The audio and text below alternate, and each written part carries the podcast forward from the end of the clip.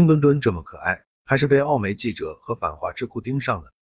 面对可爱的北京冬奥会吉祥物冰墩墩，有澳媒记者和澳智库竟然还想延续其反华叙事。当地时间二月九日，澳大利亚悉尼先驱晨报记者埃里克巴格肖发文章宣称，冰墩墩是中国宣传可爱一面的方式。他还援引澳反华智库澳大利亚战略政策研究所 ASPI 研究员的话，误称中方为了推广冰墩墩，在社交媒体上雇佣了大量假账号。文章开头，巴格肖就阴阳怪气的写道：本届冬奥会上最大的明星。不是中国自由式滑雪选手谷爱凌，也不是日本的冰王子羽生结弦，而是胖乎乎的冰墩墩。这只吉祥物被用来负责宣传中国可爱的一面。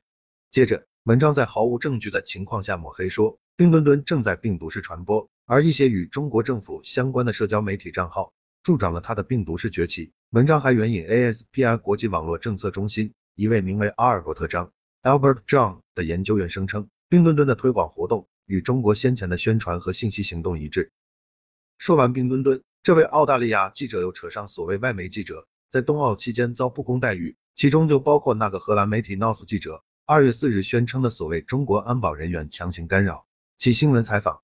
对此，环球时报此前已刊文指出，NOS 记者的指控没有依据，实际情况是这家荷兰媒体的记者进入了北京警方早在三日就已经通报的临时管制区域。在面对安保人员时，也未能出示证件证明自己的身份，还在不断激化事态。安保人员对他的劝离是合情合理的。文章最后零两秒八个肖还借中国选手谷爱凌进一步影射中国的宣传活动，声称谷爱凌和冰墩墩一样，是北京希望让世界看到的故事，一个胜利的、美丽的和强大的中国。公开资料显示，巴格肖是澳大利亚悉尼先驱晨报记者，经常对中国攻击抹黑。而 ASPR 是臭名昭著的反华游说组织，曾炮制炮制各种反华谣言。中国外交部此前曾多次对其予以批驳。而与这些反华记者和组织不同，许多外国运动员、政要和记者早已被冰墩墩的可爱和魅力所感染。零八秒，比如日本花滑名将羽生结弦和冰墩墩合影。美国冬奥代表团九日在 TikTok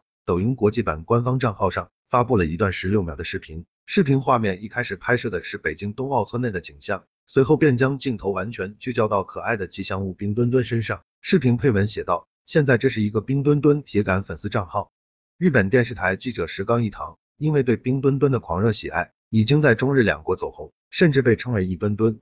五日在北京人民大会堂，摩纳哥阿尔贝亲王体验面塑制作，在完成了一个面人冰墩墩后，请求工作人员让他再做一次，因为他有一对龙凤胎，如果只带回去一个冰墩墩，那就不好交代了。